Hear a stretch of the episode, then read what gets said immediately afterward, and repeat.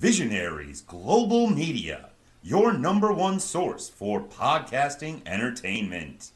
Good, bad, good, bad, good, bad, good.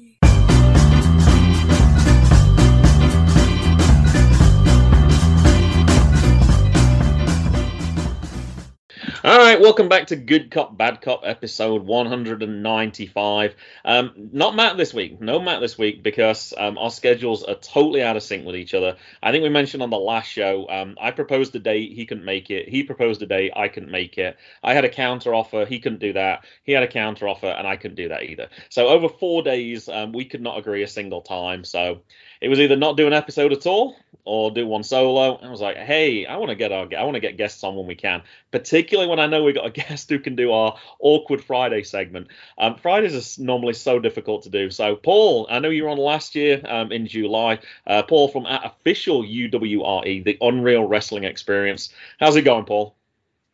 Yeah, good. Thanks. I'm very excited to be back on and lots to talk about. Yeah, absolutely. Yeah, I would say you got back in touch with us, and um, I was like, "Hey, it's going to be a little while. Like, we've got a few things coming up." And then, as always seems to happen, we just don't seem to be able to record on Saturdays anymore. So anybody who says that they can make a Friday, you basically jump straight to the front of the line, as it were. Um, yeah, it tends to work it t- some people it works good for, and other people it's like, oh yeah, no, we can't do Fridays at all. But everything kind of fell into place, and uh, yeah, this was kind of, when Matt said he couldn't make it, I was like, well, I know straight away. I was like, I know, I know that we got a guest, so that's kind of cool. So tell us about i was saying normally in the opening segment we get you to talk about what your project is your podcast etc etc with it being a year ago and i know we've got new listeners since that tell us the basic premise and tell us what's been going on i guess in the last year or so and i know you've got upcoming news as well yeah, no problem. So um, URWE stands for the Unreal Wrestling Experience, and it's basically a two-way thing. It's basically Unreal, as in we'll do different things that you will we'll do the basic stuff that you see in wrestling, but we'll also do stuff that has never been done, mm-hmm. and to get the fans involved a lot more. And the actual Unreal thing also is because it's very much a comic book based, fictional wrestling company that's going to be treated like an actual wrestling company. So mm-hmm. there's going to be news, there's going to be merch, there's going to be everything of a traditional wrestling company, but mixed in with all the different characters and anything can happen. And also, we've just announced that we're going to be doing a the Unreal Wrestling Experience titles, which are going to be for male, female, tag team, and we're going to have a faction warfare title. Mm-hmm. And all of that is going to be voted for specifically by the readers, the viewers, whatever you want to say. Yeah. So literally everything from who's going to be in it, who's going to be fighting, the type of match, anything like that. It's all going to be decided by the people, and then we'll literally take it from. The, it's not going to be like a taboo Tuesday when it's like, oh, Batista's fighting, Uzi fighting. Is it Stone Cold Steve Austin, the janitor? The local policeman from down the road. It's going to be actual.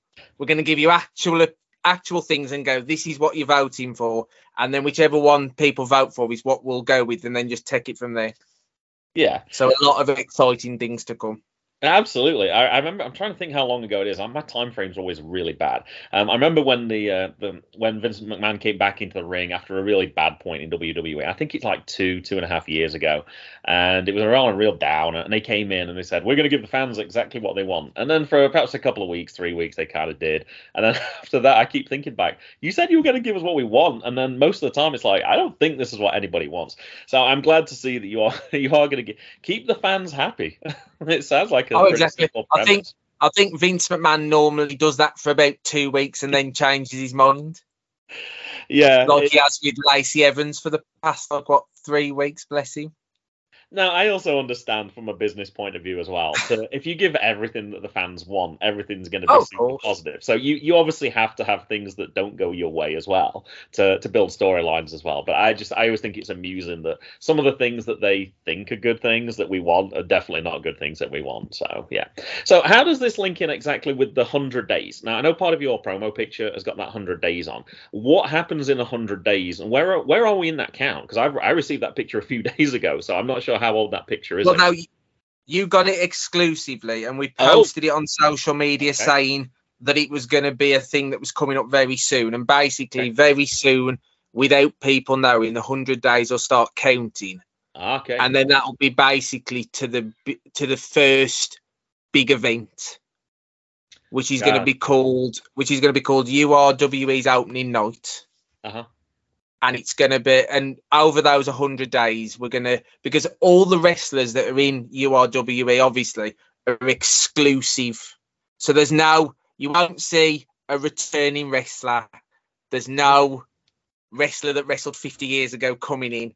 It's all all the wrestlers are completely exclusive Mhm. to the brand. And basically over those 100 days we're going to build them to the point where you actually care and that you understand who everybody is Mhm. and any backstories and all that sort of stuff.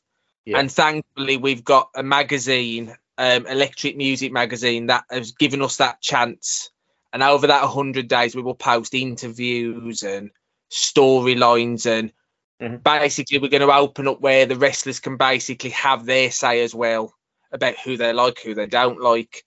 They can say whatever they want, they can challenge people and anything. And that's going to be a hub that we have throughout the entire experience where wrestlers can go in and if they want to challenge for anything, they can challenge and then it either gets accepted or declined. And it's going it's going to be a totally different experience to what you used to mixed in with your normal wrestling. I remember looking. I think it was their webpage I looked at because I saw that there was um, actively asking for like, hey, music from from what I could guess from uh, independent artists, um, and trying to get part of trying to get them involved as well. I saw there was lots of promotional stuff. So it looks like you guys are helping to promote other people as well.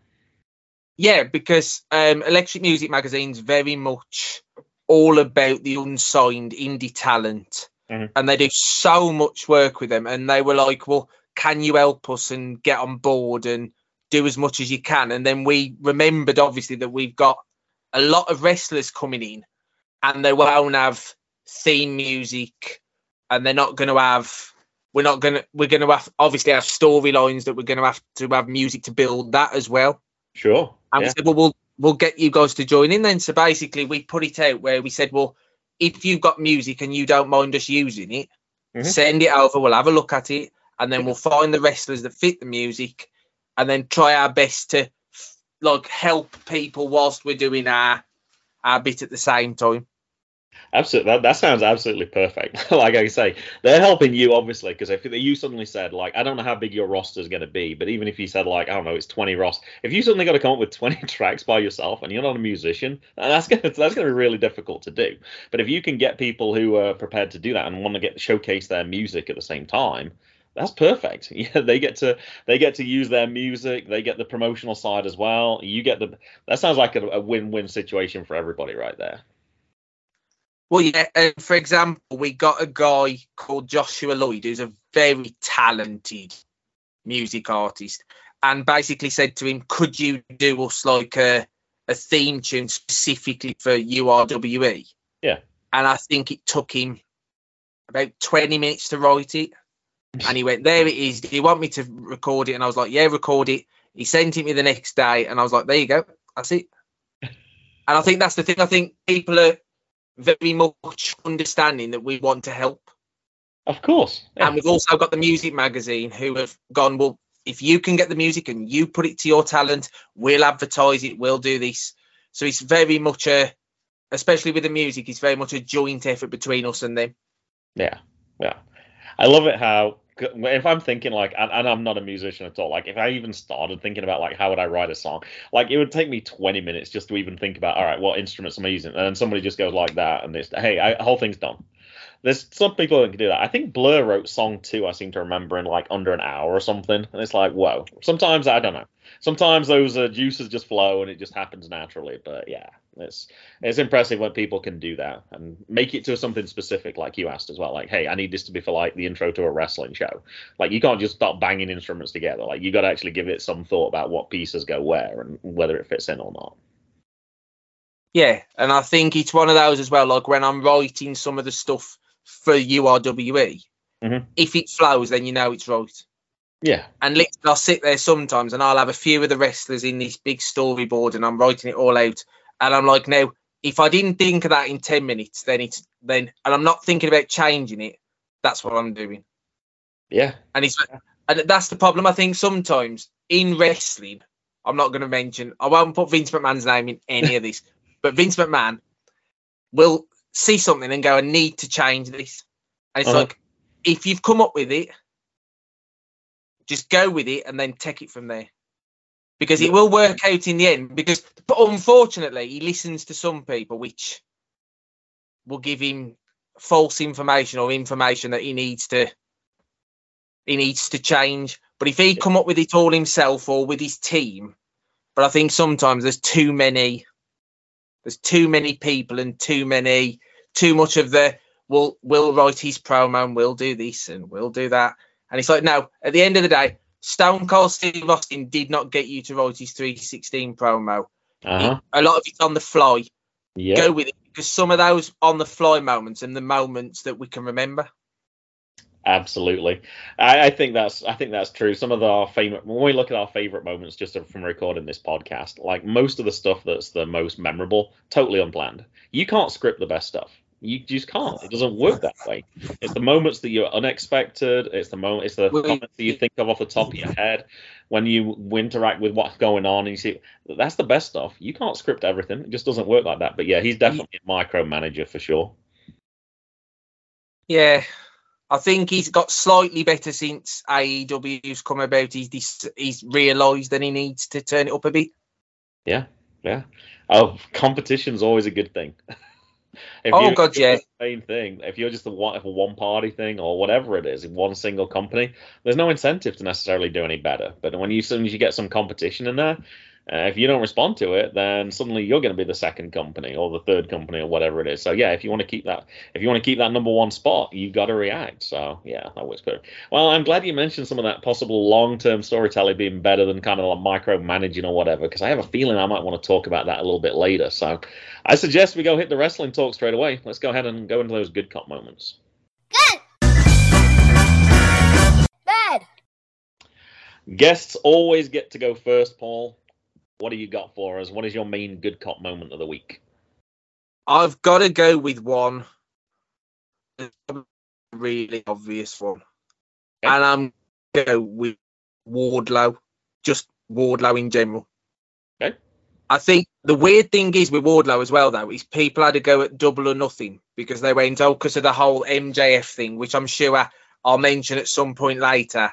I think I might come up. Yeah. Yeah. because of because of that, that's why he MJF took ten power bombs and why this happened and why this and it's like at the end of the day, it was done right.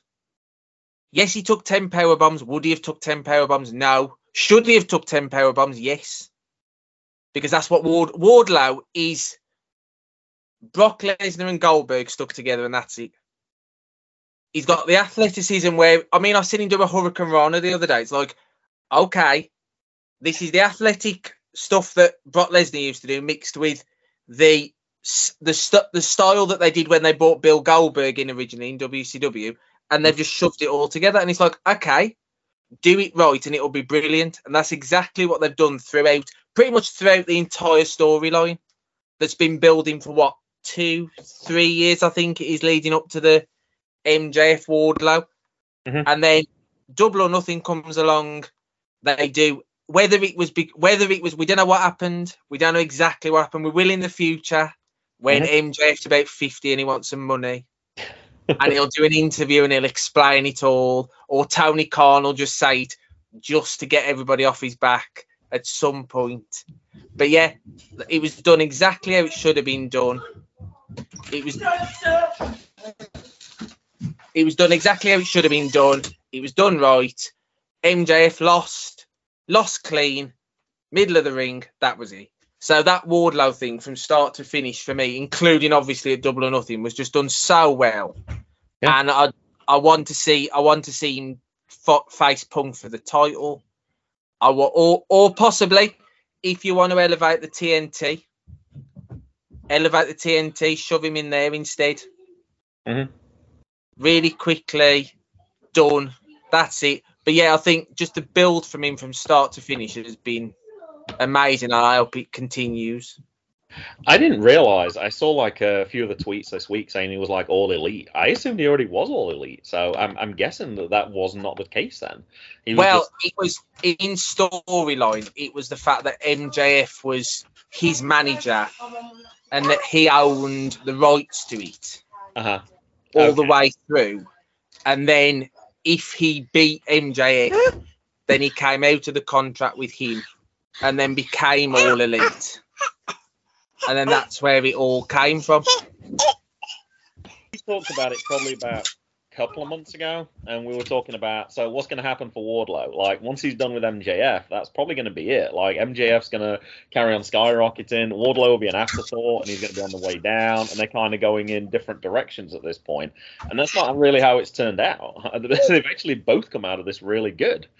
Um, so yeah, I think Wardlow, like you said, he's the strong guy who also has those athletic moves as well. And when you start looking at possible people who he could face for perhaps that mid mid range uh, mid title to begin with, or perhaps the upper echelons a little bit further along, um, yeah, there's a lot of upside to him. He's come out of this really well, which wasn't a guaranteed, I don't think, probably about two months ago.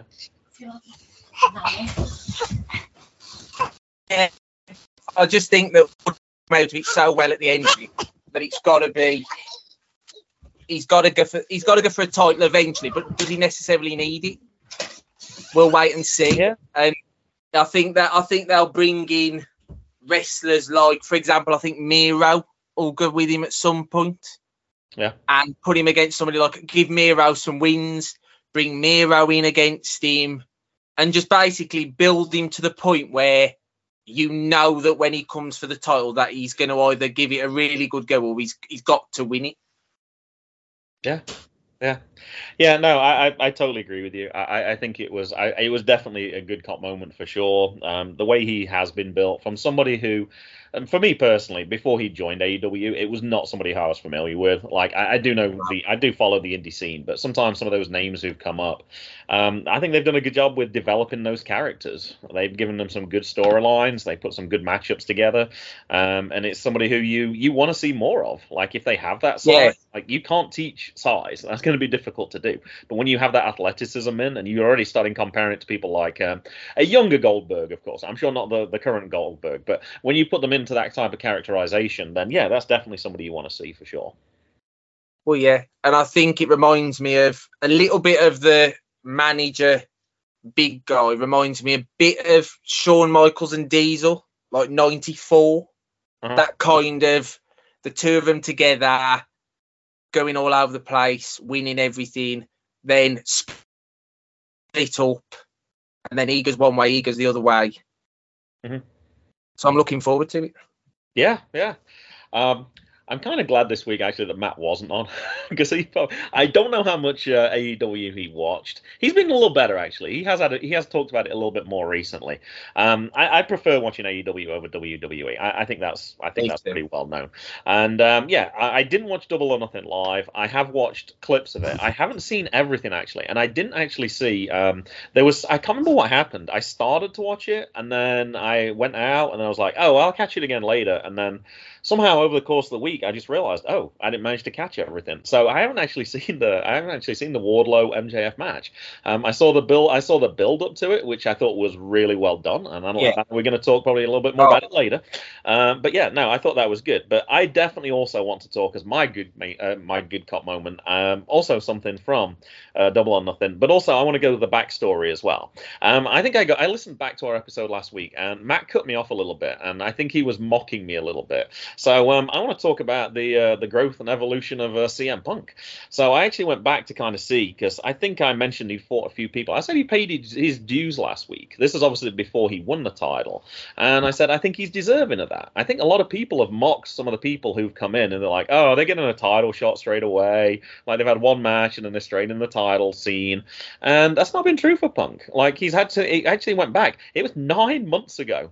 Uh, August 20th, 2021 was when he appeared on Rampage and obviously there was big chance. I went back and watched it, and um, that's definitely a good cop moment in itself. The reaction from the crowd, because at that point they didn't know for sure he was there, but they were there were certainly inklings that he could be there with it being in Chicago. And then the moment when he actually his music dropped, oh my gosh, um, it, it definitely still st- inside me as I'm watching it. He's still getting goosebumps nine months later uh, when he comes into the ring and his reaction, um, jumping into the crowd, uh, fist bumping everybody. Um, you could see that somebody who'd become disillusioned with wrestling was somebody super excited again um, to be jumping into the wrestling scene again.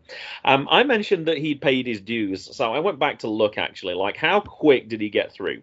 Um, I think there's 20 matches, so um, some of these names, I, am not saying they're not big names, but they're not necessarily the top tier to begin with. Uh, Darby Allin, I thought was a big match. Uh, Powerhouse Hobbs, Daniel yeah. Garcia, Matt Sydal, Bobby Fish was the name I specifically mentioned. Uh, Eddie Kingston, QT Marshall, Lee Moriarty. Um, there's tag team matches within here as well. Uh, did face Wardlow as well for 14 minutes. Uh, Shawn Spears, MJF, um, tagged again with Moxley against FTR, uh, MJF again, Dax Harwood, Max Caster, Penta, Dustin Rhodes, John Silver, and then finally the match last week against Adam Page for the title. They, I think he's paid his dues. I, I, th- I, don't think you can accuse him of something like, oh look, he's a big name. He went straight to the top. He got his match straight. He didn't get his match straight away. He had 20 matches, and I was surprised actually it was so few. I think all those promos that he does as well kind of resonate with you as well, and they kind of stick in your head as well. So I'm I'm happy that they gave it over nine months. I thought they did a good job of long term storytelling. They didn't push him straight to the front because I don't think they needed to push him straight to the front. Like you said, that perhaps Wardlow doesn't need a title. I don't think CM Punk needed a title immediately as well. I thought it was good to bring him back in, start off some of those rivalries, particularly with MJF, facing some of the up and coming stars, uh, people like Lee Moriarty. I think, I think it's important as well. Facing some of the bigger names as well, perhaps on their way down a little bit, perhaps like Dustin Rhodes and that. Um, I thought they actually booked it perfectly well. Um, I wasn't surprised that CM Punk beat Adam Page. Um, I heard other people were a little down on it that perhaps they should have waited for him to face somebody like Kenny Omega or something like that. Um, I have no problems with any of those issues at all. I, I think the way they've done it is just fine. I'm excited to see what the next stage is and I didn't get a chance to listen to the whole thing. Um, I didn't catch everything from Wednesday, but I did like his promo. He said straight away, he said, "Hey, look, I'm still learning." Now, as a teacher, that was something that resonated in me straight away. You, have got to be a lifelong learner. I like the fact that he's still very humble, and I think that's for me is one of the reasons why I actually like MJF. Um, sorry, why I like CM Punk. I like that humbleness. I like that admittance that, hey, look, I'm not perfect. You don't often see that in wrestlers because it's actually a sign, almost seen as like a sign of weakness. They're always saying, like, yeah, I'm the best. Nobody can beat me. And he said, "Yeah, I got to get better." So I'm excited to see where that goes, and I'm particularly excited to see um, uh, the match with Tanahashi as well. Having seen Tanahashi in oh. the the recent uh, New Japan Pro Wrestling event in Washington D.C., that was a name that, that I'd recognized before, but perhaps didn't know in the ring very well. Uh, but that was one of the people who really stuck out from that event. That how good he actually was. I'm looking forward to seeing how that goes with CM Punk. Yeah, I think the CM Punk thing is one of them things where I've always been a fan. So it's always been one of them things where as soon as they said he was returning, it was just I was just amazed by. And I think a couple of the things that people have had negative aspects towards, like for example, his age. Mm-hmm. And people said, well, he's too old. He's too old. Mm-hmm. And then somebody flashed up something. I believe it was Hulk Hogan. They said that at that age, it was when Hulk Hogan, I believe it was Hulk Hogan, started his NWO run. Sounds about right. Same age. Yeah. And I was like, okay. And I think that because everybody went, oh, he's too old. It's like, no, he's there to put bums in seats, which he's doing. Yeah. He's there to get, as you said, people like Darby, Lee Moriarty, mm. and things like that forward. He also has pushed like the Wardlow match was to push Wardlow forward. Mm-hmm. He did that. MJF push him forward to make, if anything, to make that storyline between Wardlow and MJF more interesting. And he took part in that. And then, as you said, fighting people, ex WWE guys who can ghost like Matt Sydal, Dustin Rhodes, mm-hmm. and he's all that together. And I think it's just something where people keep saying how negative it is, And it's like, but if he does a lot of things along the way to build people and to build stars, then there's no, I don't see a problem in it. Yeah, it's if people are criticizing for his age, um, that would be a little hypocritical. I'm going to guess that's WWE fans who probably just wanted him to appear on WWE. Um, there's if you think of that roster though, there's a lot of wrestlers who are over 40. Like, um, I don't think anyone's saying straight away like AJ Styles can't go anymore. I know he's a lot older than that. There's a lot of people on that list. Or if you keep bringing Oh. people like Brock Lesnar back, like it's not that old. And the other difference I Oh, would say is between um, that is CM Punk hasn't wrestled constantly that whole time if you've been wrestling since you were in your 20 early 20s perhaps and now you're in your mid 40s or whatever then yeah that's probably a brutal time CM Punk didn't do that. He took many years off, and that's probably helped preserve his body a little bit. Like um, Jeff Hardy's body, let's be honest, it's probably a little bit, bit more beat up. Like the matches that he's had over his career constantly, and that's obviously made a difference. But yeah, I don't think CM Punk's body's in bad shape just because he hasn't wrestled as long as perhaps other people are. How long can he wrestle for? I don't know the answer to that, but right now I don't look at him and think that's an old guy wrestling. I understand No. he's older than some of the younger crowd because you've got a lot of those indie people who came up into AEW. Uh, but yeah, that seems like a little bit of a that seems a little bit of a, a petty criticism, I would say.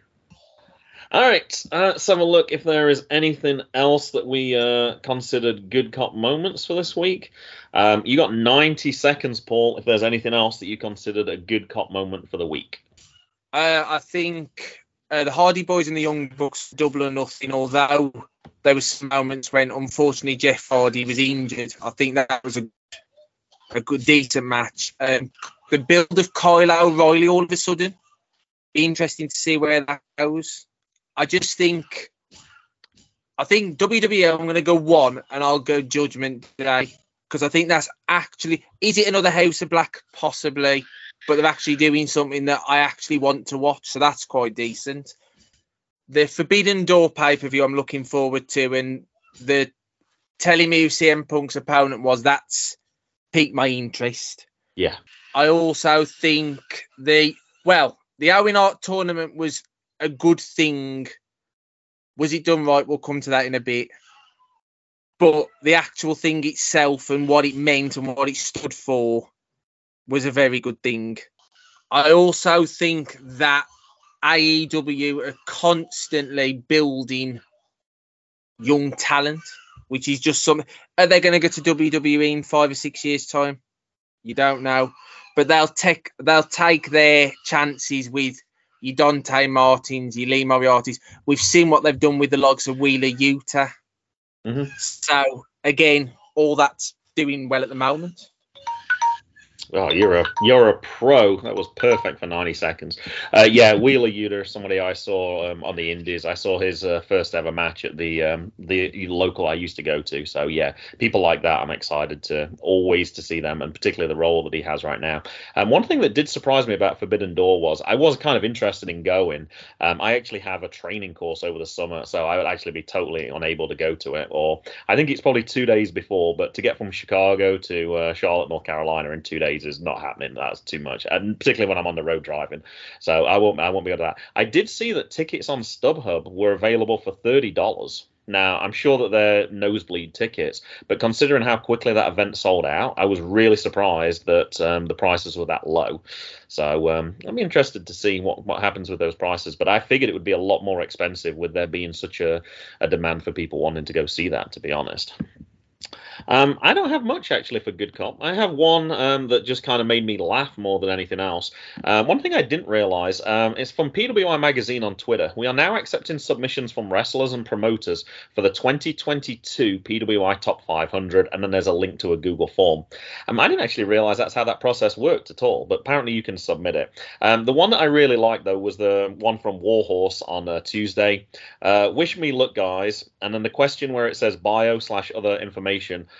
make me number 69, make me number 69, make me number 69. And he repeated that seven times.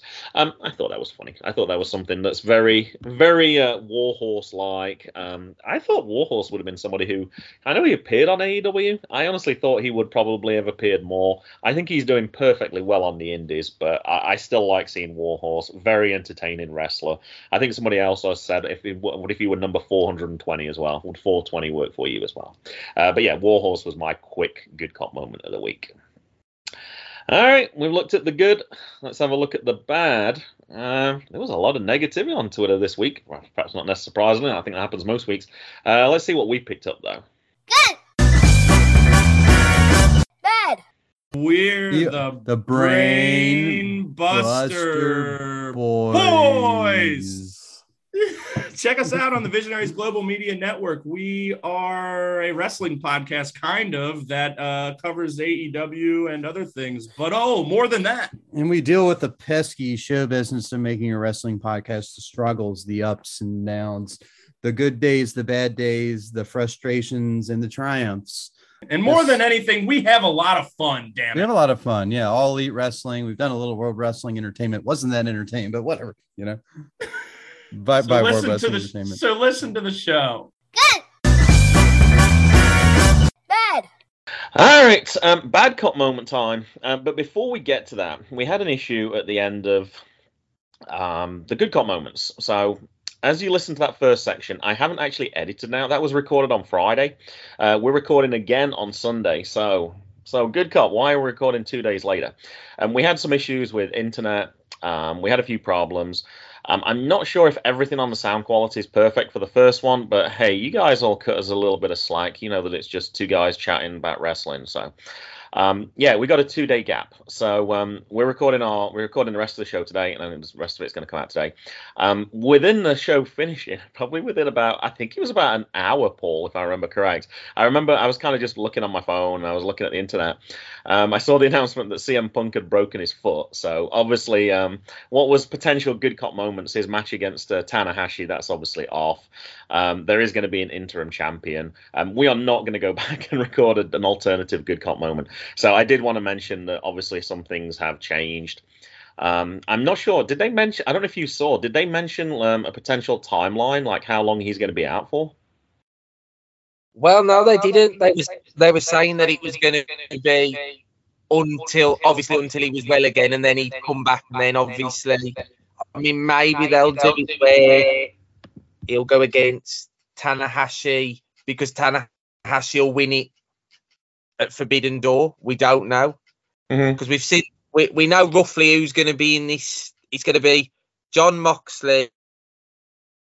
Yeah. Is he go go go no go whatever? He's, I don't know what the bloody other guy's name is. I got to be honest. Once I heard it was Moxley, after that, my my brain kind of switched off because I was like, it's obviously going to be Moxley and Tanahashi. But they fought at the New Japan event that I was at.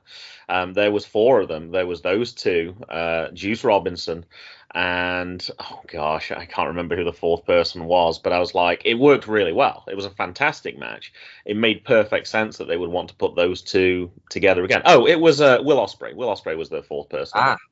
So I'm like, obviously they're going to build from that. So to me, it seems obviously it's going to be Moxley and Tanahashi. Could be way off, but yeah, after that, I kind of was like, yeah, I'm, I'm, I don't even need to see the other details. I, I kind of know what's going on. So I'm, I'm disappointed for Punk. I was really excited to see his uh, title reign. Obviously, we'll still get to see that, um, but it'll just be at some point in the future. It could actually work out for the best. It could actually work out like you've got a chance now to write a different story and. Um, put some other pieces into place and you have that interim championship and you have it when punk returns. So you've got some storylines built. Obviously it's not quite what you planned so you've got to pivot a little bit but i'm kind of hoping it'll work out okay. I don't think it's it's bad for punk but i don't think it's necessarily bad for aew Well, no, I think it'll work out okay in the end. I think it's go- you can you can do it so many different ways, and that's the only good thing about AEW is there's always so many different avenues you can go with it. Because it's like you wanted Tanahashi versus Punk, you can have it. Yeah. Because you can put the title on him, have him disappear. Punk comes back, Tanahashi comes back with the belt. That's mine. We'll fight for it. Then you can do that. You Yeah. can do it where Moxley wins it, and then he can go against God knows how many people. There could be a thing where obviously Bryan Danielson wants in there, and Sure. you could have that match again, and then it could, and then if Danielson wins the belt, then it could be Danielson Punk, Mhm. and you could you could do so many things with it.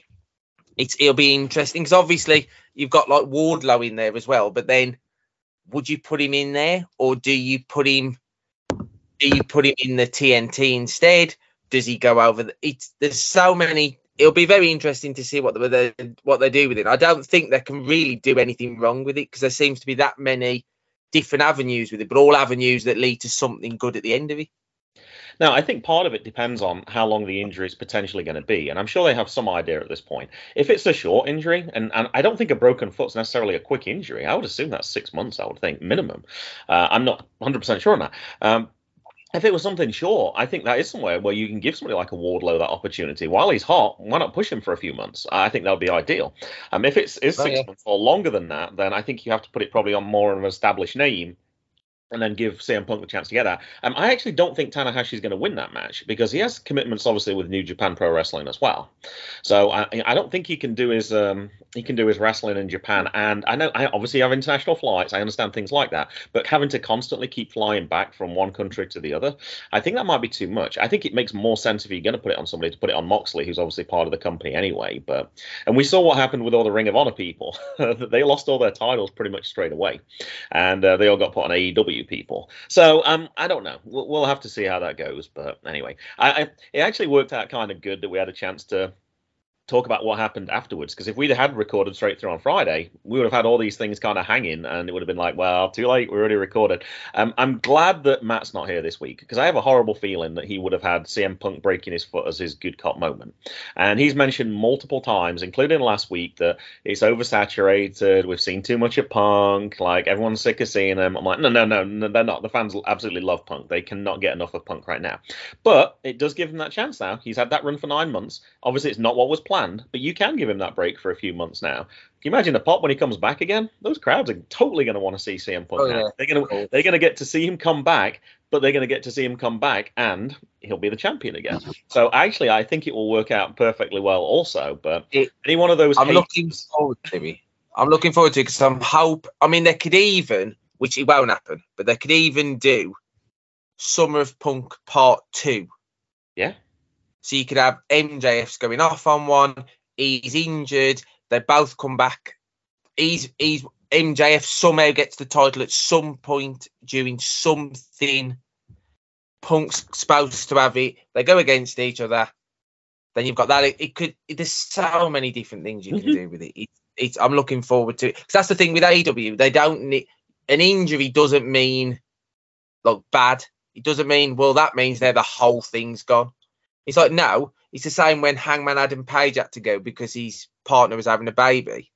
Yeah. And instead of going, well, mate, you're going to be fired because we need you here, or you've got to come in and we've got to, you've got to do this. They just went, no, no, no, go, you're fine, we've got this, and they just changed it up and then came back to it in the end. And it's like, yeah, because they've got the ability and the wrestlers and the talent to be able to go. Well, no, we do it. Oh, okay, this is a problem, but no, we'll move it around. Come back to this bit. So I'm, I am looking forward to that because I think when he comes back, I mean, he's he's going to be more red hot than he was. Yeah. Than he was now. Let me ask you this, because I'm not really sure. I'm trying. In my own mind, I haven't kind of decided. This is one where I'm not really sure which is. What do you prefer? Do you prefer? Would you prefer to CM Punk just to have relinquished his title and then just go with a new champion and then run with that story, and then Punk has to try and win it back, which is more like WWE, or what? Or the interim champion, which is obviously the rule that they're going for right now. I'm I'm looking for the interim one because I want that moment the same as when John Cena beat Rey Mysterio, and he's there with his belt, Okay. and CM came down to the ring. John Cena was like, "Now the champ is here." Put his hand in the air. CM Punk went, "Now that's me." I want that bit. I want that moment. I want the bit where you've got a new champion, and then they go, "Well, no, actually, it's me." And then the build up to a match involving whoever's the champion versus CM Punk, Mhm. rather than him having to fight back for it. Because I think it's it's like everybody was excited about it, and it was a great moment. And it's like, why then go? Well, I'm sorry, now he's back. He's gonna have to come back, and he's gonna have to fight back to the title, and he's gonna have to do this. Or then if you shove him back into the title picture because he hasn't got the belt, they'll go, "Well, I'm sorry, he's just come back in and you've shoved him in the title picture. What are you doing?" So No, I I think think- keeping the belt on him is Okay. a. I think keeping the belt on him is a good thing because otherwise people would go, "Well, you can't have this," and then he'd have to build himself back up again. And so I think keeping him in that, like almost like locking it in and going, "Well, no, you're the champion. Come back, and then we'll do it again." and start from where we left off rather than having to rebuild him and then maybe making him slightly more hated by the crowd because they're like, well, you've just come in and we put you in the picture, or now you started from the bottom again and it's got to build again. It's going to take how many months? And so I think now keep him, keep it the way it is, and wait for him to come back and then fight whoever's the interim champion. Now, I'm hearing you say you want the interim champion, but in my head, I'm actually hearing you say you prefer him to drop the title. And I think you've convinced me actually that I don't like the interim title as much as I thought. I think for that reason, I think that, yeah, I would rather it just be no, look, you drop the title, but when you come back, obviously, you, you'll get first shout because we don't understand the circumstances. Kind of like Finn Balor losing his title. He had it for literally a day and then he came back onto, I think it was Raw, and he's like, yeah, look, I'm injured. Sorry, can't defend the Universal title. I'm going to give it up. But then you have that you have that story building inside that when Punk finally does come back, it's like, look, I'm back. You know the circumstances I lost it in. I want first crack at that title. And then you got instant story for a few weeks. So I, I'm still a little on the fence with this, but I can kind of I'm, I'm I'm not as positive about the interim title as I thought I were. I know your your intention wasn't to try and convince me the other way, but I think it actually did. Well, I think it kind of just goes along the lines of that either way. Uh-huh. The same as with AEW in anything. There's always more roads that lead to the same thing. in some ways, it's probably good that they do something different from WWE because then you'd have those different possibilities. So yeah, I think it works pretty good. Hey, let's move on to our. We talk. We finished. I did want to talk a little bit more about that story since it has been developing, and seems we're actually we're actually releasing on the day of doing the interview, which we don't normally do. We normally it's normally like a few days past, and it's like ah, look, that's already happened. But it's just the way it goes. So we're recording early Sunday morning. Um, let's go on to those bad cop moments then. So I haven't changed anything within my notes because I literally haven't had a chance to anyway. I haven't had time. I haven't seen any anything much except for what I saw Friday night. Um, I don't know if you did the same or not, but what is your main bad cop moment of the week? Um, it is, and it's more of a long spread thing, but it's happening more in the last week, and that's people bad mouthing some of the things that AEW are doing when in WWE it happens all day, and that's stuff like they were. I I seen one thing on Twitter last night, which was. Yeah, the thing with the whole women's wrestling and oh well, the original AEW women aren't being used anymore, and they're not making their own stars because they're bringing people in. And the same with the men. It's like, oh no, it's we've got you CM Punk's, your Bryan Danielson's, you don't need this. And it's like they're all over the place. It's like you've got Britt Baker, you've got Jade Cargill, you've got all these people that are coming through AEW, and then people are going, well, they're not making their own talent, but at least they're making talent. It's like WWE cannot, they couldn't make, they've got Roman Reigns, and it's like, well, we've got Roman Reigns. What else have you got? Mhm. You've got in your company you can have all day. You've got your Kevin Owens, your Sami Zayn's, you've got Nakamura's, you've got all these people who should have been champions a couple of times and had great runs. But at least AEW, I mean, you've literally there's there's not many people in AEW who because they're doing a battle royal now, I think it's on Wednesday, to determine one of the people who's going to be in this this interim match. Mhm. And it's like, but there are so many people you could put in.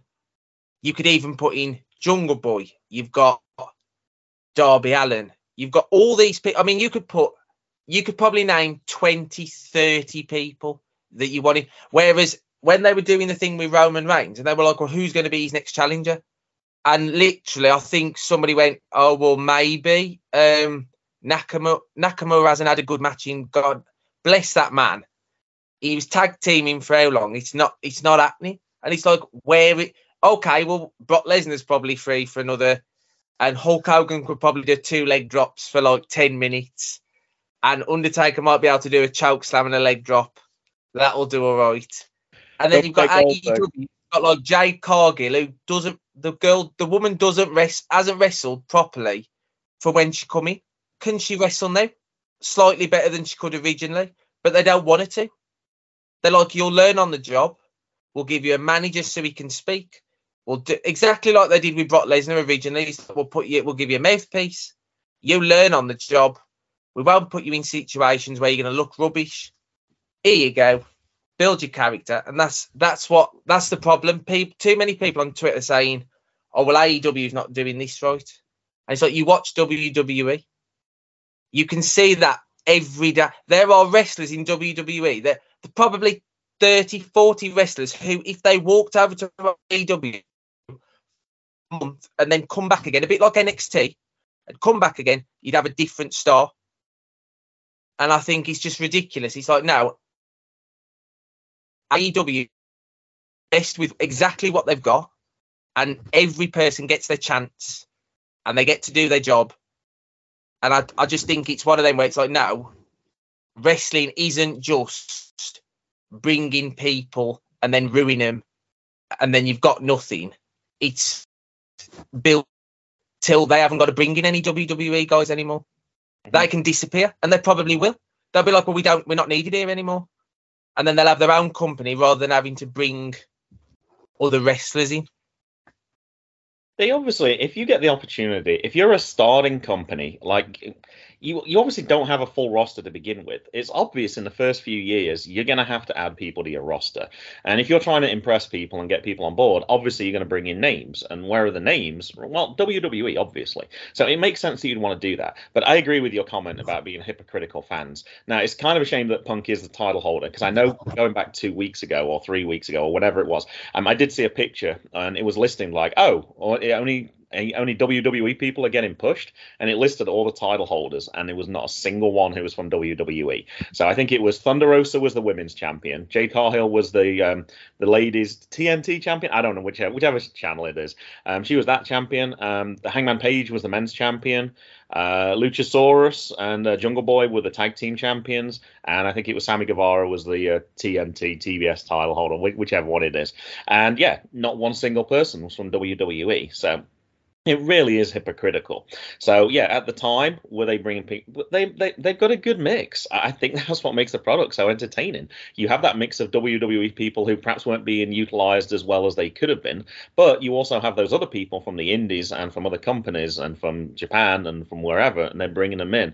And when you get that mix together, they're making it work. So yeah, um, hypocritical fans, I think, will be a, a perennial um, bad cop moment. Um, but also as well, the, um, AEW fans can also be just as toxic as well, uh, picking out things from WWE that aren't necessarily true or aren't, or when AEW does the same things that WWE does. So, but in the in the instance that you gave right there, I would 100% agree with you. My bad cop moment is something I saw about um, a person who I'm familiar with from a few interviews on podcasts.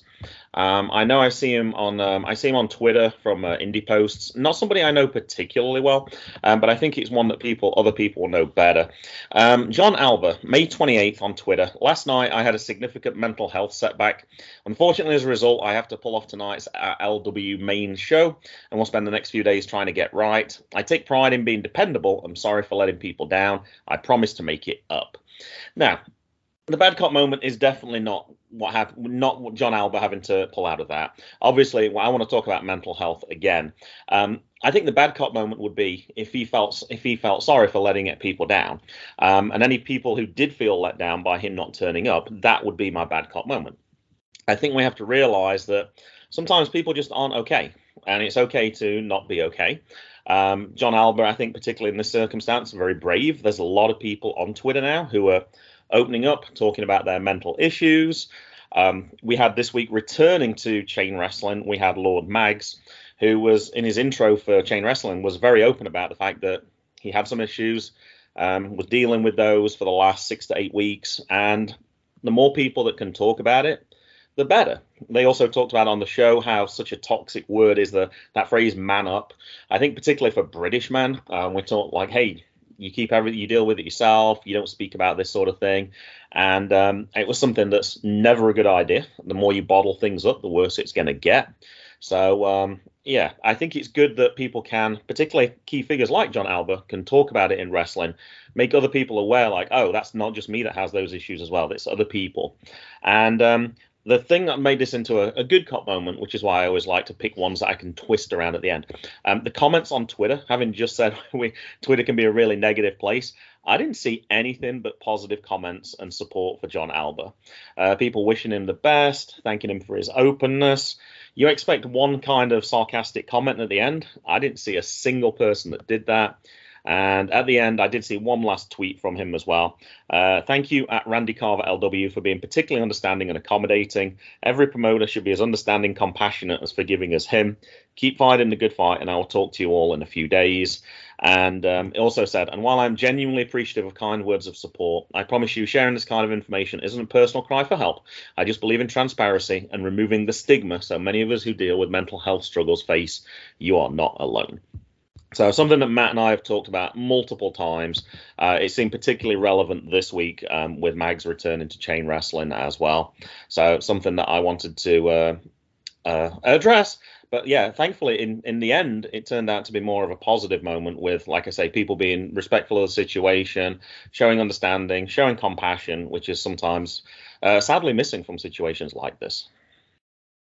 Yeah, but I think it's one of those things that's getting slightly more acceptable to be able to open up, which is which is a great thing. Yeah, it it's a thing that obviously at some point in when we're when I'm doing all the storyboards for URWA, I'm trying to put bits of that in there just to kind of almost make it something like yes, you can please speak up about it because that's one of the big problems. It's like I've been through stuff, and I think everybody has, whether it be small or big. We've all been through things, and the last thing you want to do is speak about it because for some unknown reason there's a massive stigma where you almost believe that you must do it on your own mm-hmm. and that there's a that there's an issue with telling anybody else because I don't know whether it's because you'll ruin their day or they'll think less of you or whatever it is.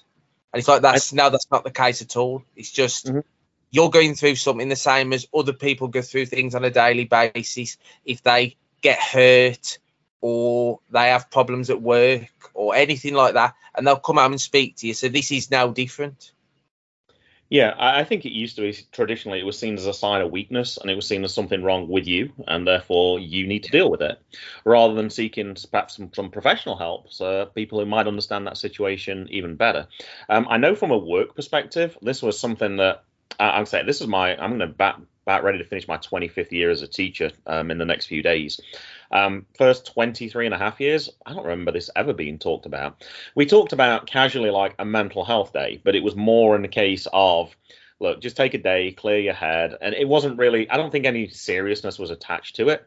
Whereas in the last 18 months or so, there's been training modules that have been released. There's been opportunities for people to go talk to other people about some of those issues. And now the understanding of, look, when you have these types of issues, that yes, you just take a day, you take a day, you put it as a sick day, you don't ask questions about it, um, and that's it.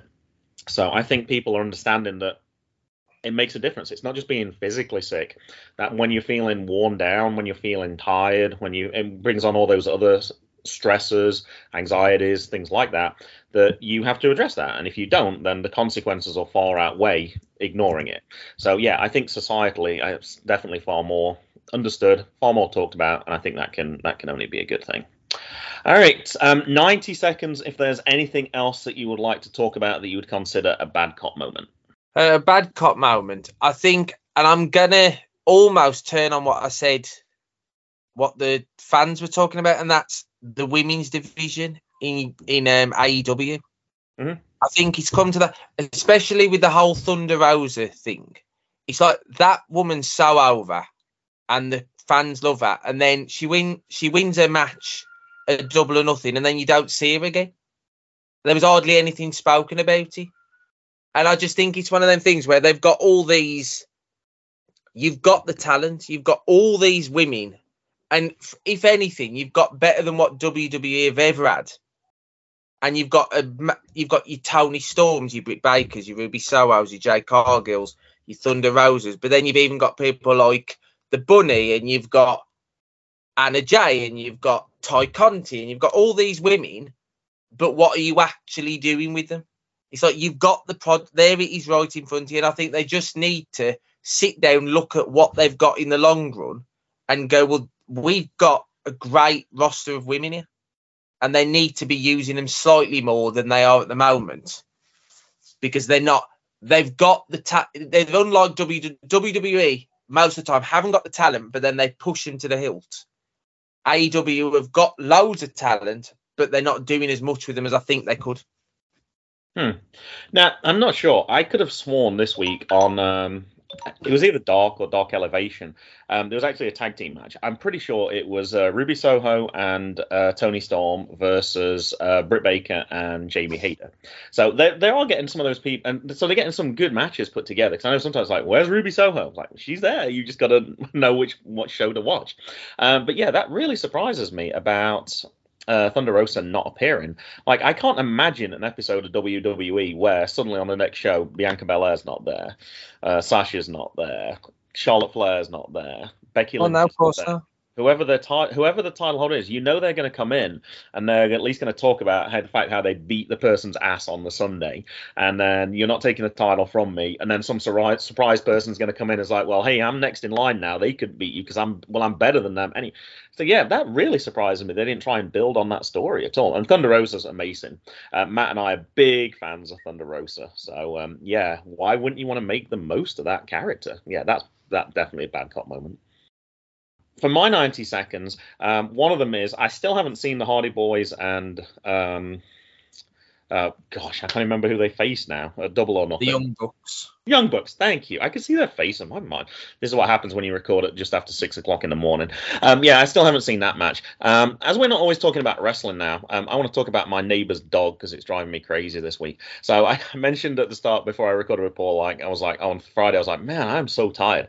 One of the reasons for that was his dogs were barking at like 4:30 a.m. I think it was on the Thursday or the Friday, and just would not shut up for about an hour. So I was like, "Pfft, I guess I'm getting up then. Nothing. They don't normally do that. This is probably like the first time I'd heard it, but I was pissed. It drove me crazy. And then this morning, knew I was getting up early to record, and what woke me up? Not my alarm, which I'd set just in case I needed. Once again, it was 2:45. His dogs were barking continually for about 30 minutes or so. Very big. I don't know the. I don't exactly know which house it's from. It's three, four doors down, as far as I can tell from guessing where the sound is big dogs. I'm guessing like Alsatian, something like that. But oh my gosh, if you're going to have pets, please control them. There's no reason why people who are around you should be inconvenienced by your pets who are making that that sort of noise at inconvenient times. Today's the weekend. I can take a nap this afternoon on a school day. I can't do that. I got to work. So, uh, people with inconvenient pets is my um, rather definitely non wrestling related bad cop moment. I hope you don't have dogs that bark, Paul, or else this is going to be really awkward. Oh no, I've got there's a few there's a few round boils that that go off only only when the baby's asleep. That's the only time that they take. That's the only time that the dogs the dogs obviously have some sort of CCC, CCTV in the in my house where they go, oh quick, baby's asleep, start barking. Uh-huh. I remember uh, when my eight-year-old was particularly young, and um, it always seemed like when people were delivering from Amazon or something, you just wait until it's, it's the afternoon nap, you just finally get them settled down, and then at that moment you get either the doorbell ringing or somebody knocking on the door, and it's like, oh my god, how do they know every single time? Um, I don't know if this has changed in England, but now when Amazon delivers or something, they don't even knock on the door, they don't even ring the bell, they just leave it, they just leave it on front of the door. That's it. And then it used to be a case of it like you'd open the door and go, "Oh, I got a package." Now you get the messages on your phone. It says, "We just dropped the package off," which I much prefer to getting the doorbell being rang, particularly when you've got young kids or you've got babies who are trying to sleep. It is Yeah. it's definitely inconvenient for sure. 100%. Step in the right direction. Step in the right direction. All right. Um, well, this is a moment where I'm going to record afterwards. I'm going to record the fan cop moment, so we'll see what you what what, what we missed or if there's anything included. Uh, let's get to those fan cop moments. Good. All right, just me reading them this week. Uh, fan cop moments. Let's start with Nish Guy at Nish Guy. Uh, worst cop moment, double or nothing in its entirety for the most part. And best cop moment, Joey Janela's explanation of the flaming super kick on CVV. I uh, didn't actually hear that, but I might have to go back and check that one out. Um, high five Tom at High five Tom. Uh, great cop moment, holy snap. Hashtag Cruiserweight Classic didn't disappoint. Every match was engaging, and shout out to at Just in Time 211 for helping me showcase the I ain't got time for bad cop moments. Funny if you're reading Jesse Ventura from Predator's voice, boy, that shows my age. Ah, if I'd have read it ahead of time, perhaps I could have done that. Um, Mad Attack, since he's not on this week, I guess he always has to get his saying as well. Uh, best cop moment, June is John Cena's 20th anniversary, word life. Worst cop, Jeff Hardy on Talk is Jericho. Don't bitch about going to see your sponsor after rehab, it's what you're supposed to do. And unsure cop, the MJF promo. Does it matter if it was kayfabe, shoot, or real? I'm not sure. We're going to talk about that in a second. Uh, Ranters Nation Network at Ringside Rant. RJ says, hashtag best cop moment, my 38th birthday, 17th month's dry, wrestling is hot. A belated happy birthday to you, sir. And worst cop moment, double or nothing too long. Whew. People, I guess, don't want their value for money for this one. Hey, remember, you can stop at any time, RJ, and you can perhaps watch it on a second day if you need to. Uh, Justin at Just in Time 211, best cop moment, MJF's unbelievable promo on Dynamite. We'll be talking about that in a second. And worst cop moment, CM Punk winning the AEW World Championship at double or nothing. Justin, um, I did mention I might talk about one or both of these things. Uh, JC, that's at Jeremy and Time 721. Hashtag best cop moment, MJF's promo. And worst cop moment, my attention span to remember to submit my hashtag fan cop moments. Hey, we'll make sure we tag you twice if necessary. It's good to hear from you again, Jeremy. Uh, Danny at Scottish Juggalo. Uh, hashtag good cop moment. It's Lex Luger's birthday today. What's your favorite Lex match or moment? Oof, um, that's really more Matt's expertise. Uh, for me, I think it's got to be the um, the movie put on Yokozuna on his tour in, was it 1980? 1983. Oh, I'm probably way out on this one. Was they aim to try and suplex him or something? I do remember watching that with Mason a long time ago, so I think I would probably have to go with that. Uh, bad cop moment Tony K going on some sort of alleged hallucinogenic induced rant on the post AEW Premium Live event media scrum. I think I missed that one. Uh, Dan Griffin, hashtag best cop moment, the way Tank Abbott versus Goldberg was built after the WCW 2000 reboot. So much of it was absolute gold, real hidden gem of a story. I love it when the fan cop moments are more than a week old. Uh, that one by quite a long way. And hashtag worst cop moment, the fact we never got Tank versus Goldberg due to a change in creative team. And hashtag Dan cop moment, I think I've been using those for Scottish Danny, but hey, you go ahead with it. Uh, still not up to date on anything. relatable moment, I know how you feel. Um, oh, a bonus one. I thought of a topical hashtag good cop moment. GCW Tournament of Survival is tomorrow and starts at 9 p.m. GMT, which is brilliant. There you go. You got something in that was topical. Ah, well, it, whether it still is, I don't remember. This was from June 3rd and it's June 5th today. Uh, Rob at UTT Rob, uh, the WTF cop moment. VAR in the playoff final. It might not have changed anything, but Town should have had two penalties. Um, they should have definitely had at least one. And um, yeah, that would have tied the game up. And two would have got them into the Premier League. So yeah, I agree with you on that one. Uh, hashtag good cop moment. MJF fire me promo. Always looking forward to H Oh, no, sorry. Also looking forward to Hell in a Cell. Man, I'm glad you mentioned that. I totally forgot that that was tonight, actually. Uh, I know we have a lacrosse game with Mason. I'm hoping we can get back in time to watch that. Uh, hashtag bad cop moment. Felt the build to double or nothing was a bit meh. Mm. And I think that's almost it. Oh, we've got a couple more at the bottom here. Um, ah, we got our guest talking about this and promoting, and uh, Chat Grapple and Cheap Pops podcast. Uh, hashtag Good Cop, catching up with the guys from Good Bat Wrestle last week. The pleasure was all ours, JB. Uh, hashtag Bad Cop. The MJF angle has no dive, nosedived already. Really? Okay. Well, you might be on a minority for this one. And hashtag Hilarious Cop, WES postponing after we discussed it on this very show. Um, postponing, but they, they did mention they're going to come back. I think it was about six weeks after. And um, as far as I can tell, that's sort of the fan cop moments. Thank you, everyone. Good. Bad. Um, you might have noticed that we kind of missed something in our main good cop moments and bad cop moments. That was kind of deliberate. We kind of spoke off air about this, and we decided for the open agenda, this was something that you wanted to talk about, Paul. And I was like, good, because I wanted to talk about it as well. Um, I figured we'd talk about it at some point in the show, so we just decided to put it in the open agenda. So take the floor, sir. Go ahead. Tell us what was on your mind a lot this week, then. Well, yeah, it it was the MJF, the whole thing from Yeah. start to finish, because it's one of those things where it's very rare in wrestling. I'm not going to mention companies, just in wrestling, where you get a story that captivates. I mean, let's say that MJF is not in the top 10 wrestlers, 20 wrestlers at the moment. Maybe he's, maybe, but he's not one of the, he's not one of the people who you'd expect to see online and go, oh, everybody's going to be talking about this. But this whole story, from start to finish, went from absolutely nothing to just blowing up the internet. Like I almost seamlessly, like over a few seconds. It started from a missing fan fest, as a lot of people were saying was a big thing because he never misses a meet and greet. He's not like that, and he missed his fan fest. Then there's talks that there's an, a plane and he's got a ticket to get on it to leave double or nothing, and he's not going to be there. And then people are turning up at the airport and finding out he hasn't got a ticket on there. And then is he going to show up? Is he not going to show up? Is it because Tony's not paying him enough money? Is it because is it a storyline? Is it whatever? And then he turns up. Then that's a big thing because then he comes out in Ric Flair style attire. He plays to the fans. He even does a little aeroplane sign as he comes out to signal the fact that the whole thing happened. And then he takes 10 power bombs and loses. Was he supposed to take 10 power bombs? Was that the whole thing? Was it done on the fly because of what he did? We still don't know. Will we ever find out? And it's like, no, in storyline, he probably should have took 10 power bombs and gone out the ring anyway. But apparently, because of all this thing that happened, it might have been a story. It might have been, well, actually, I'm scolding you because you did this. You know, walk in the ring and take 10 power bombs and you're gone. And now the whole pipe bomb thing's happened, which makes it seem more like it's a storyline, obviously.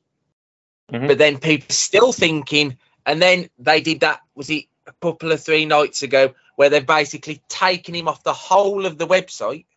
Yep. So he doesn't belong on AEW anymore. He hasn't got any merch. You can't buy his merch. Mhm. And it's like, and people are still going, well, what is going on?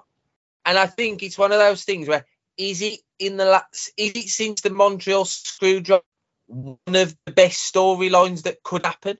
Like once it's finished and once it's all played through, is it probably one of the best drawn out things? Could it be? Because we nobody knows what's going on, and even still today, people are talking about the Montreal Screwjob. Was it a work? Was it real? We don't know. And it's like at the end of the day, it made the Attitude Era. It made Vince McMahon into a actual character in wrestling. It did all the stuff they needed to do to matter. And I think this is probably since then as close to that as we're going to get again. As close to that. Is it a work? Is it a shoot? We don't know. Probably in the end, we don't care because there's going to be this huge payoff because he's either going to leave, come back, he's either going to actually go eventually.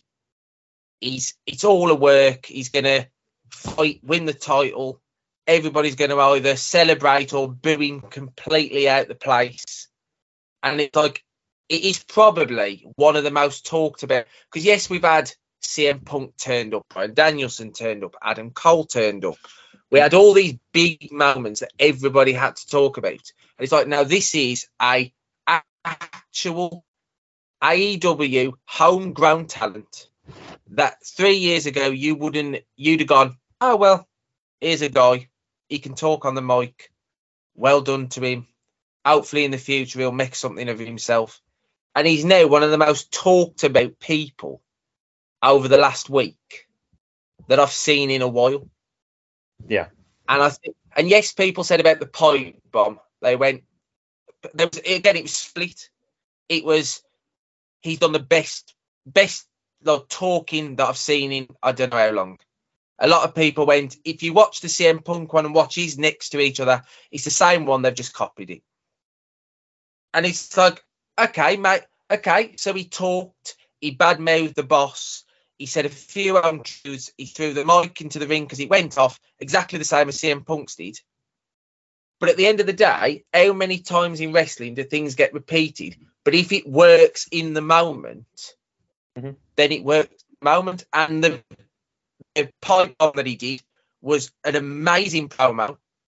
He sat, he stood there for like seven minutes, completely opened himself up. Yes, it was probably all scripted and he learned it over the few days. But at the end of the day, it was done brilliantly. He did a fantastic job of it. He sold it no matter what the outcome of it is. And I just think people need to stop going trying to analyze it so much and just realize that it is a good piece of work from whoever's doing it, wherever it's coming from, and just let it ride itself out and see what happens in the end. Well, assuming all that's true, of course. Like, there's the thing that makes it so good is that the pieces are in place to make it believable as well. Like, he is he isn't highly paid for somebody. If you think of the the big moments on AEW, CM um, CM Punk's obviously right up there, but MJF as well has some significant moments. We've been talking about his storyline with Wardlow. There's obviously was his storyline with Jericho. Like, there's his storyline with CM Punk. Like, he's central to that company, and I can believe Oh. that he isn't feeling totally appreciated. Like, the amount of money that he's being paid for the role that he's been playing in that company probably isn't matched. Would WWE like somebody like that? I think they would. I think he would fit in perfectly over there. I think the only problem might be is I think a lot of his uh, uh, speeches aren't scripted. I think a lot of it he does go on the fly. He is going to play to what ha- the reaction from the audience. So whether he would work quite as well over there, I'm not quite so sure. Um, I actually did see MJF for around 18 months on the indies and he was exactly the same character. The only difference was at that point he was a very young looking 21 year old um, but he had it at that point and it was brilliant. So it there was no surprise to me that once that somebody was going to sign him up and he would have a prominent role and that's exactly what he'd done. I still think he's only about 25 he's still really young but he's already one of the best people on the mic. He already knows exactly how to play that heel character. Um, he knows how to get a reaction from the crowd and um, yeah, I there is that believability to it. Like I heard Malachi Black was getting paid more than what he was, and I was like, really? I was like, Malachi Black is not as a significant a character to me um, as what CM Punk as as what MJF is. Jeez, I keep getting my initials mixed up. Um, so I can see that that's totally a problem. Um, a couple of other things that um, I did see as well. Um, I didn't watch Rampage, but I did see a quick clip on Twitter where after the A on the AEW shows, Tony Khan comes out and he normally comes out at the start, thank people for coming out, and he says, "Hang around at the end. Um, we're going to bring some people out, um, blah blah blah." And that's actually when I managed to. I always like to drop this in whenever I can. That's when I got my fist bump from CM Punk in January because he came out, did his speech, and then went around the outside of the ring. So I managed to get that. Um, they as he was introducing people, the crowd were chanting MJF. So there was a whether that was to antagonize Tony Khan, I don't know, or whether they legitimately wanted to see MJF or whatever reason. Doesn't matter. It's a talked about story. That's what you want in your wrestling. That's what you want in your company. What's going to make people tune in? That's that. People are going to want to find out on Wednesday what's happening with MJF. That's going to what, make what people tune in. Um, either way, whether he's unhappy and it's legitimate, people are going to want to find that out. Whether it's just a storyline they're playing, people are going to want to find out. It doesn't matter either way, as far as I'm concerned. It's re- it's entertaining, and that's what this is about. This is sports entertainment, and um, it works perfectly. Um, I I think it's a storyline personally. Um, obviously, I think in a, perhaps in a year's time or whenever his contract runs out, I think there will be a consideration of, hey, look, can I jump to another company? What are you going to pay me, Tony? Obviously, you want to pay me more than what you're going to pay me now. I think that'll be somebody that Tony does not want to let go. I think um, JF is a good figure for AEW, and I think he can clearly afford it. So I think he should be looking to pay him what he's due. But right now he's on a contract anyway, so you you work for your contract. But either way, great storyline right now for sure. All right, I have a feeling that this is going to be something that's probably going to be coming up in future episodes. I can't imagine this being the last time we talk about this. Obviously, as more details break, we'll have more to talk about. All right, but it is that time of the show. We get to our final round. We get to the Devil's Advocate.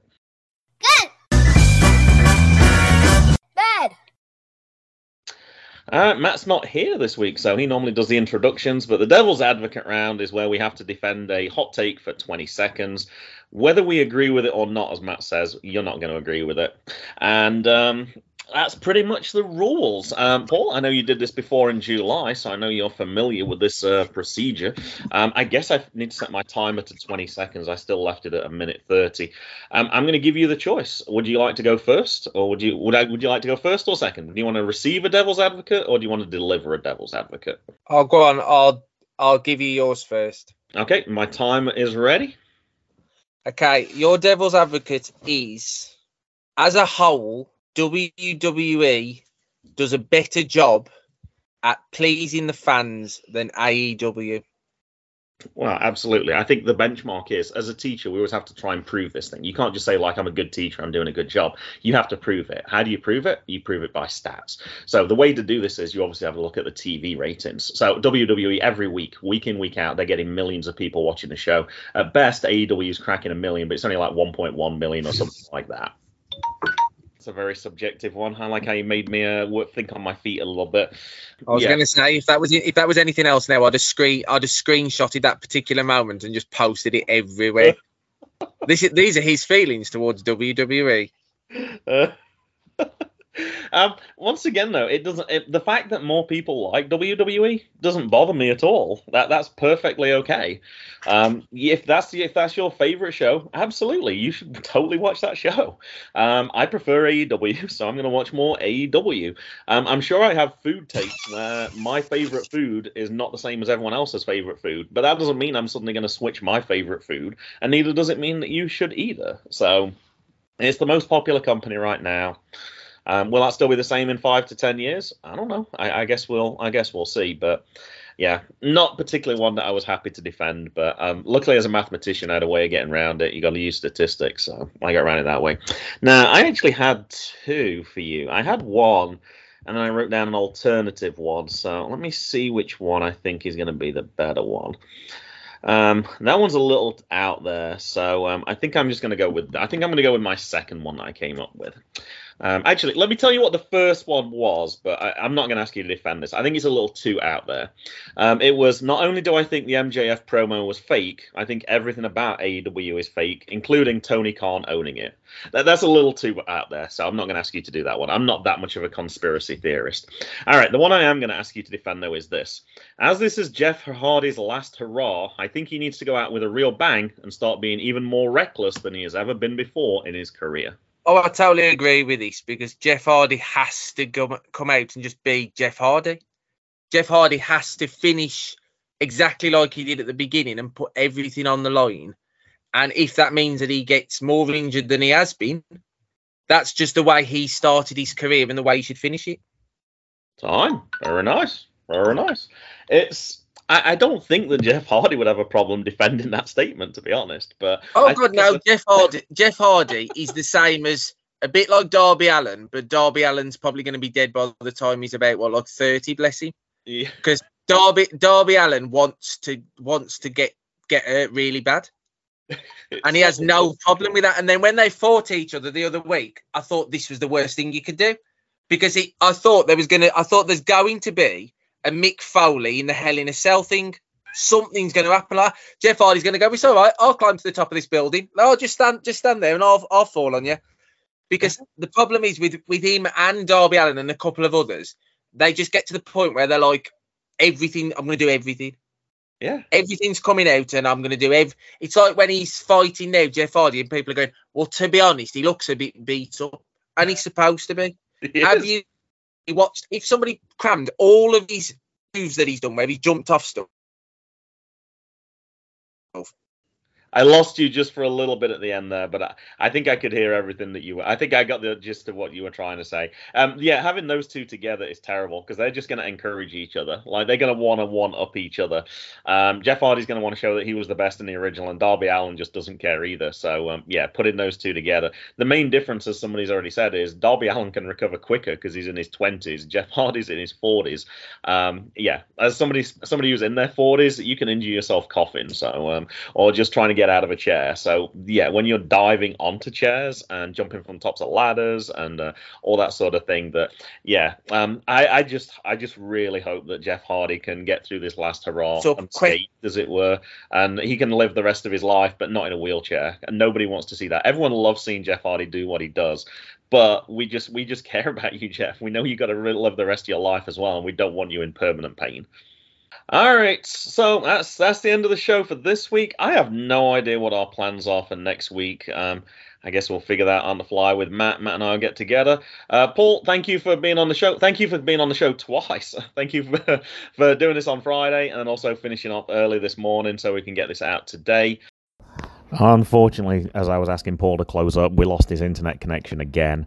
Um, I had to leave, so we didn't manage to um, we didn't manage to finish everything up. So let me do the socials part. Um, I want to make sure that you do follow Paul on at official URWE, and from June fourteenth, uh, sorry, June fifteenth, they're going to be appearing on at One Electric Mag on a regular basis, and 100 days will start very soon on the build up to the official first big event.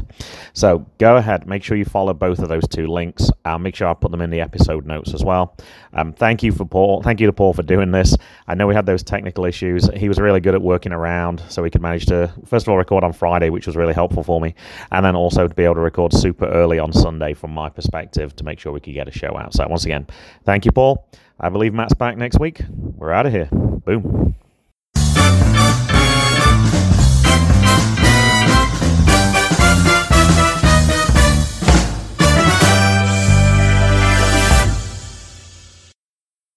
music was Happy Happy Game Show by Kevin MacLeod at Incompetech.com. Licensed under Creative Commons by Attribution 3 2.0 http colon slash slash creativecommons.org slash licenses slash by slash 3.0 slash